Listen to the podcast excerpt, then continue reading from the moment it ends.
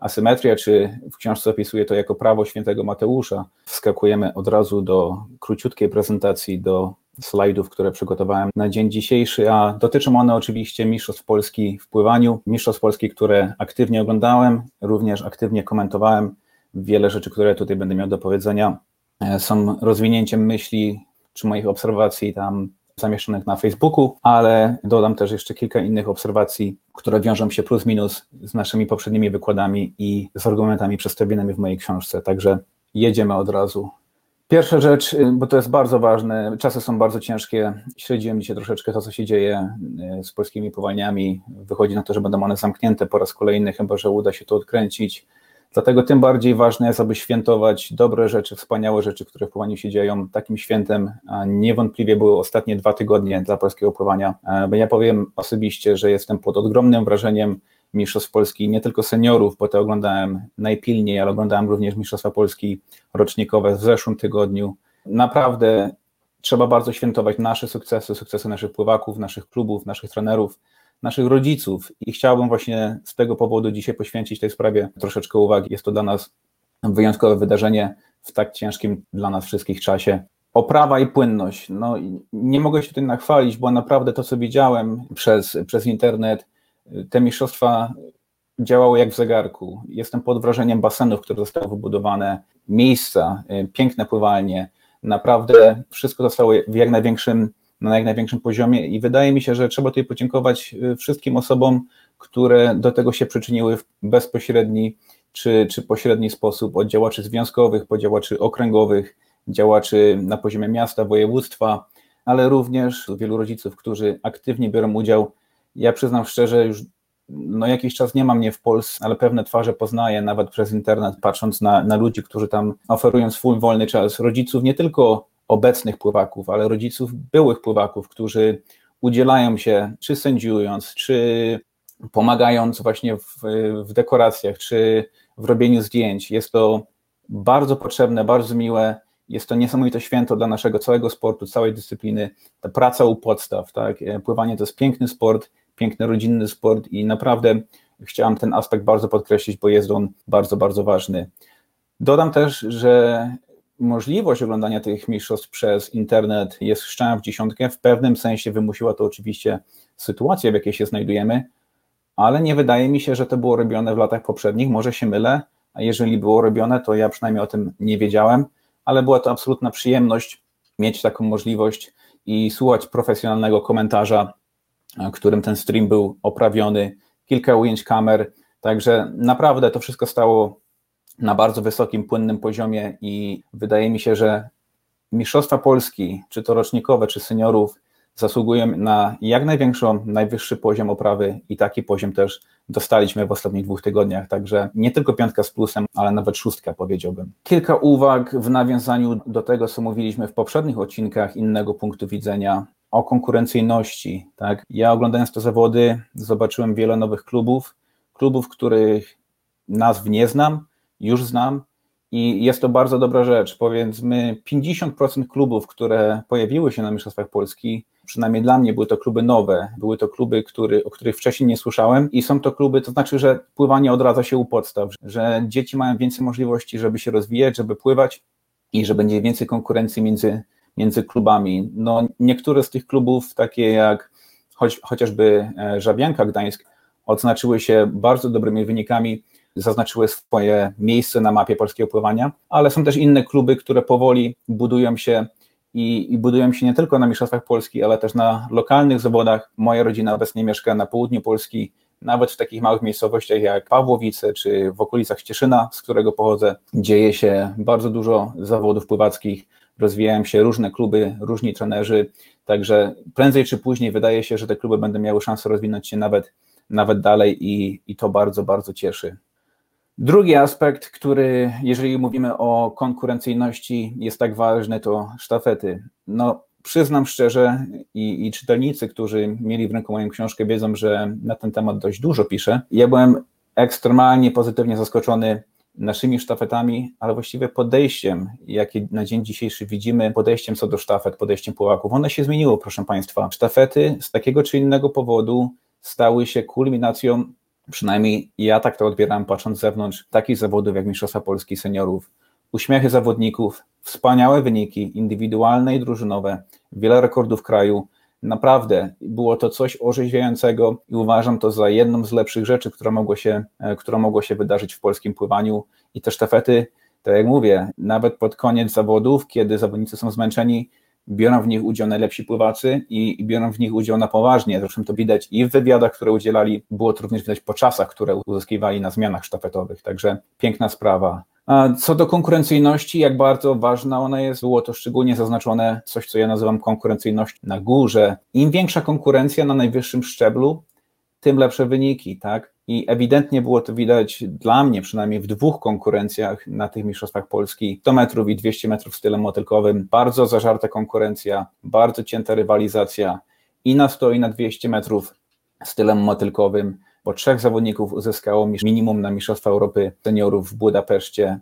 E, uważam to za, za bardzo dobry czynnik, za bardzo dobrą wiadomość dla polskiego pływania i widać, jak ta konkurencja napełnia się, bo tak jak powtarzałem już w poprzednich odcinkach i jak często piszę w mojej książce, w sporcie rywalizacja na każdym poziomie, w każdej domenie napędza rozwój i możemy myśleć o rywalizacji pomiędzy zawodnikami na Mistrzostwach Polski, ale również pomiędzy zawodnikami trenujących w jednej grupie, pomiędzy klubami, pomiędzy okręgami, pomiędzy sztafetami. W każdej z tej domen rywalizacja jest dobra i napędza rozwój. Także bardzo cieszy sytuacja, w jakiej się znajdujemy w niektórych naszych dystansach i jest to coś bardzo, bardzo pozytywnego.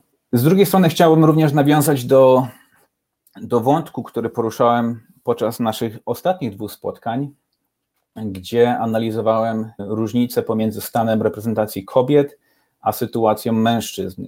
Widzowie, którzy oglądali poprzednie odcinki, pamiętają, że patrzyliśmy na nasz dorobek na Igrzyskach Olimpijskich przez ostatnie 30 lat właściwie i sytuacja, jaka tam się nam zarysowała, jest taka, że mężczyźni są, wydaje się być w lepszej kondycji e, na przyszłość niż są kobiety.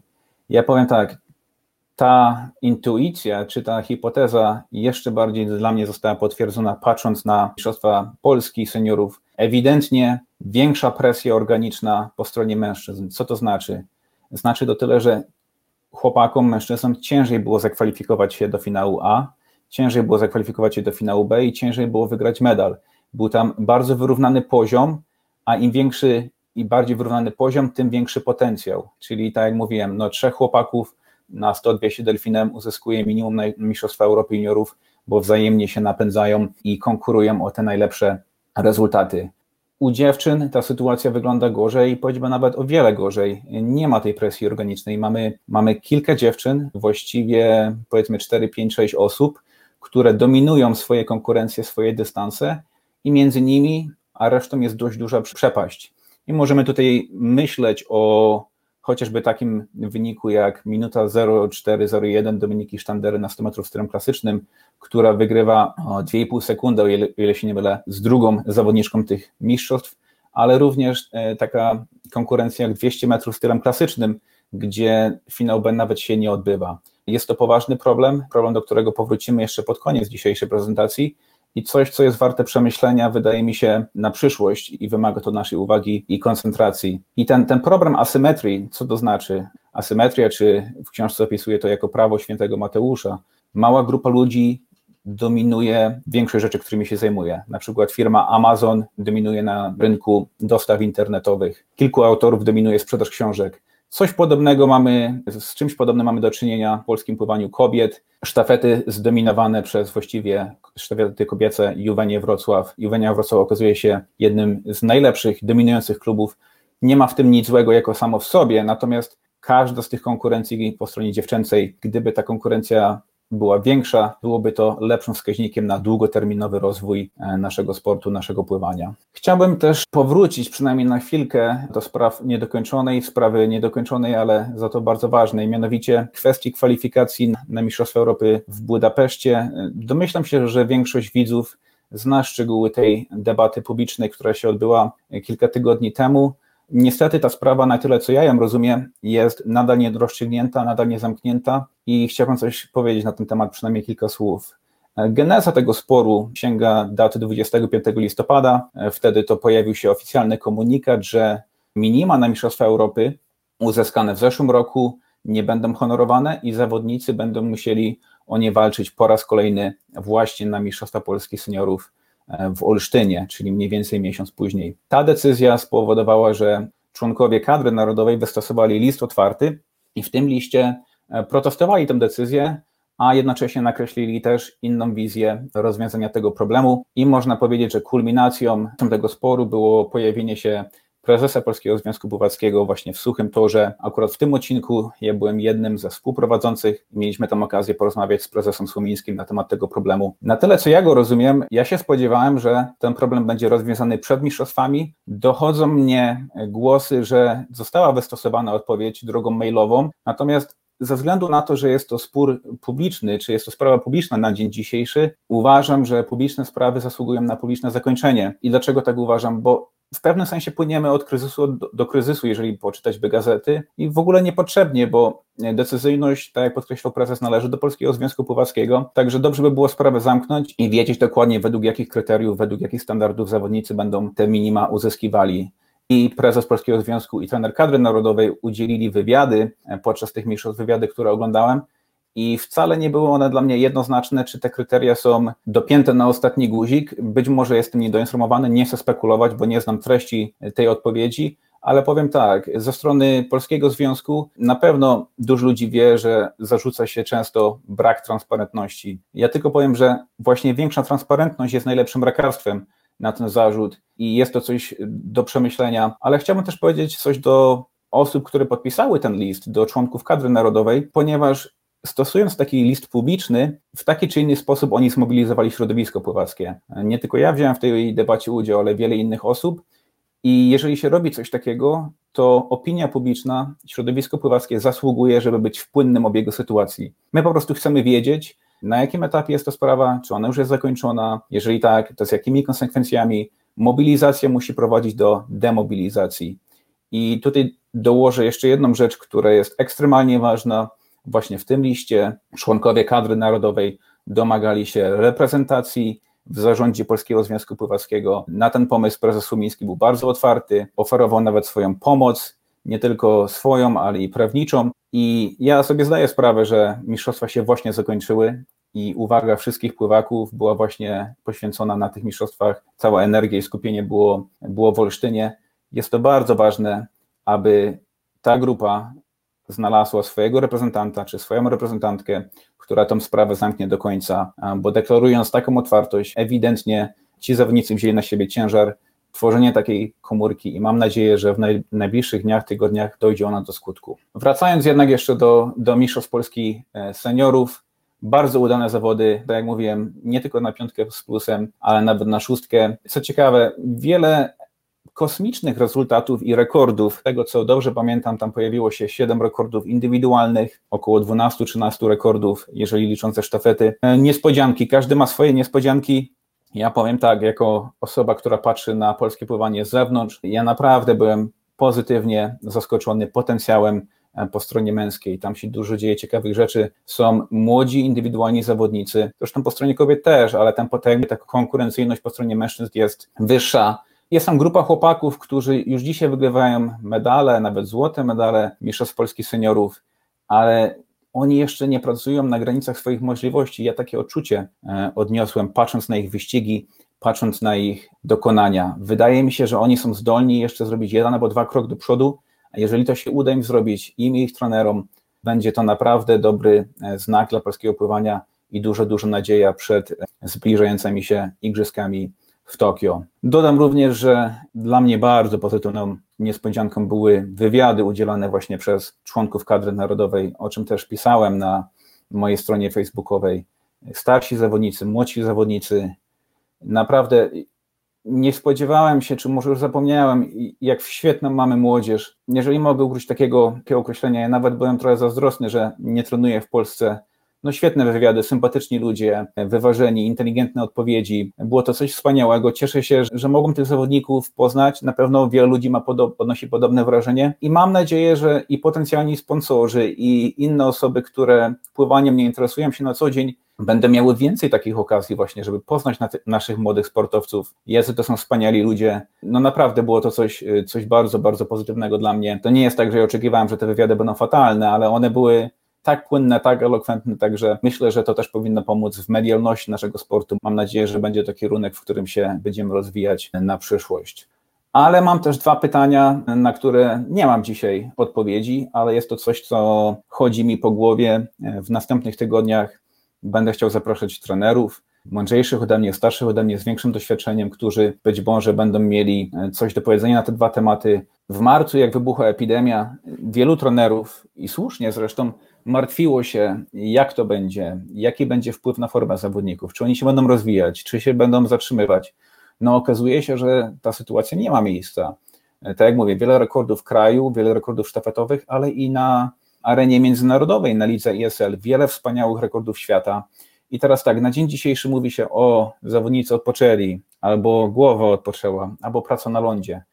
Ale my chyba sobie nie zdajemy jeszcze sprawy, bo oczywiście COVID jeszcze trwa, i jaki będzie wpływ tego kryzysu na współczesne metody treningowe. Istnieje jakiś kanon, jakaś droga treningu pływackiego i ta droga została zmuszona do improwizacji. Ja nie wiem, jakie będą konsekwencje tego wszystkiego. Na dzień dzisiejszy wszyscy jesteśmy pozytywnie zaskoczeni, ale wpływ tego covidowego kryzysu będzie głębszy niż na dzień dzisiejszy. Jesteśmy w stanie to ocenić. Tak mi się wydaje. I jeżeli mogę użyć taką analogię, bo Dużo też się mówiło o polskich pływakach, którzy wyjeżdżają do USA i tam nie osiągają tak dobrych wyników jak w Polsce. Ja na ten temat nie chcę dzisiaj mówić, bo do niego się trzeba osobno przygotować, ale powiem coś innego. Zawodnicy wyjeżdżający, polscy zawodnicy do USA, przeważnie, nie wszyscy, ale przeważnie przychodzili ten sam etap, czyli bardzo wysokie obciążenia w Polsce, mniejsze obciążenia w Stanach i bardzo dobre wyniki w pierwszym roku. A dlaczego? Bo przeważnie większość z nich, czy z nas,